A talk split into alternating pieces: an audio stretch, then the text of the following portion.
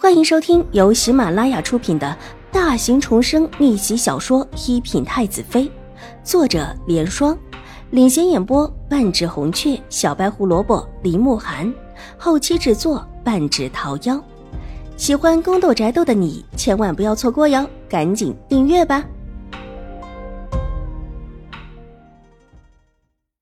第八百四十一集，可可。可是，小轩子结巴着说不出话来。又可是什么？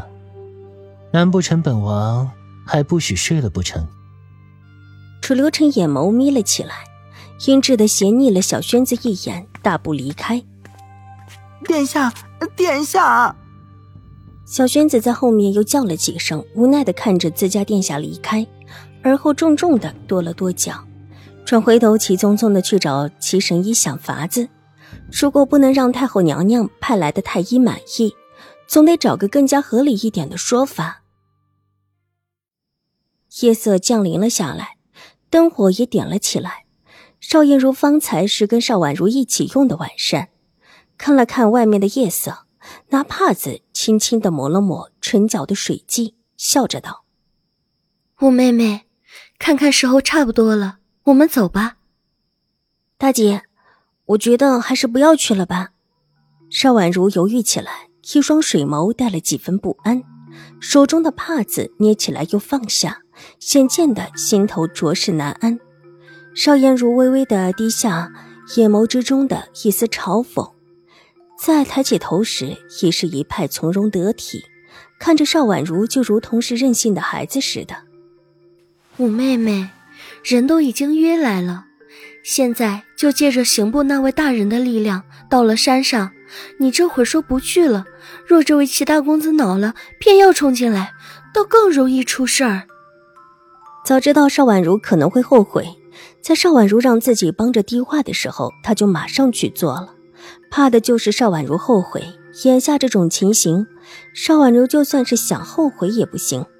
听着邵颜如话中隐隐的威胁，邵婉如看起来很是为难，手中的帕子在自己的指尖绕了好几圈，然后又放下，头低了下来，就是没说要走还是不走，显见的心里一直拿不定主意。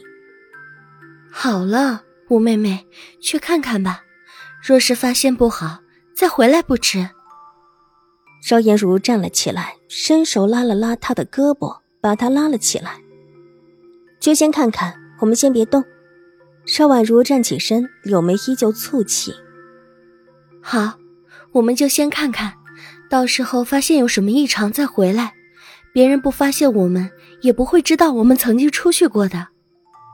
邵颜如又给邵婉如吃了一颗定心丸。那好吧，我们过去看看。邵婉如无奈的点头。事情都到这个地步了。不去似乎也说不过去，两个人各带了一个丫鬟，悄悄地往玉慧庵前院而去。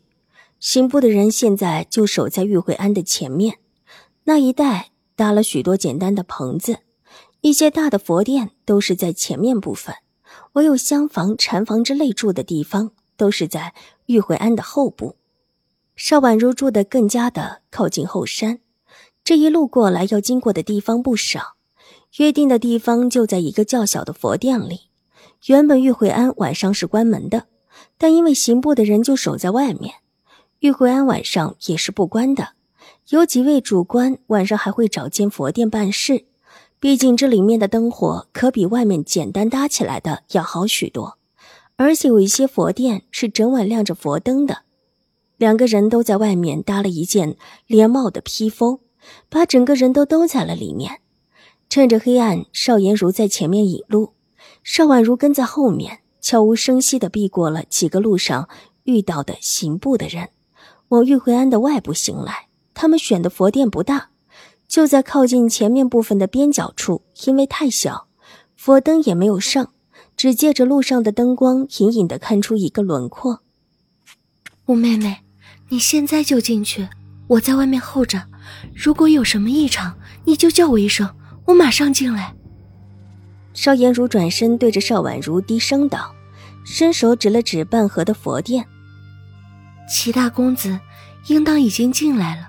这间佛殿晚上没人的话，是会关起来的。大姐，我还是不去了吧。邵婉如又犹豫了。都这个时候了，你还犹豫什么？去吧，跟他说清楚也好。你以后是兴国公府的小姐，而他纵然是探花，也攀不上你。不过你进去的时间短一点，三言二语说完了就行，别跟他多磨叽。邵颜如一脸关心的道，又叮嘱了几句，这样子要多真诚就有多么真诚，诚心诚意的为邵婉如考虑的模样。那好吧，邵婉如似乎也被逼到这儿，不得不往里去。脚步微动，往前行去。青儿急忙跟上。他怎么带了一个粗使的小丫头过来？邵颜如这才看到，邵婉如带着的居然不是玉洁和曲月两个大丫鬟，低声的问舒淇道：“奴婢也不知道，方才奴婢只注意五小姐了，没注意谁跟在五小姐的身后。”舒淇也摇了摇头，大小姐只让她注意，别让五小姐半道上跑回去，倒真的没有注意到跟在邵婉如身后的居然是青儿这个丫鬟。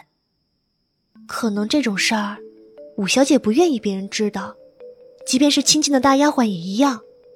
青儿毕竟是个什么都不懂的小丫鬟，五小姐或者觉得带着她更自在一些。邵颜如嘲讽的勾了勾唇角，一个字。真是蠢！这种事情不找一个对自己忠心耿耿的贴身大丫鬟跟着，反找一个什么也不懂的粗使小丫鬟跟着。不过邵婉如越蠢，对自己越是有利。原本还想事发之后，邵婉如的丫鬟必然会帮着邵婉如辩解，这下好了，一个小丫鬟比起见过许多世面的大丫鬟可要好对付多了。邵婉如这一招，自己却是极喜的。那边的人手都照应好了吗？大小姐放心，奴婢之前就暗示那位大人，说五小姐可能跟齐大公子在这里幽会，相信一会儿就会过来。大小姐当时送出了一封信，毕竟有些话是不能够直接叫人传的，送出一封信是最好的。而这封信还是以五小姐的口吻写的。至于这位传话的刑部大人，自己暗示了许多。几乎把优惠的时间地点都给说全了。本集播讲完毕，下集更精彩，千万不要错过哟。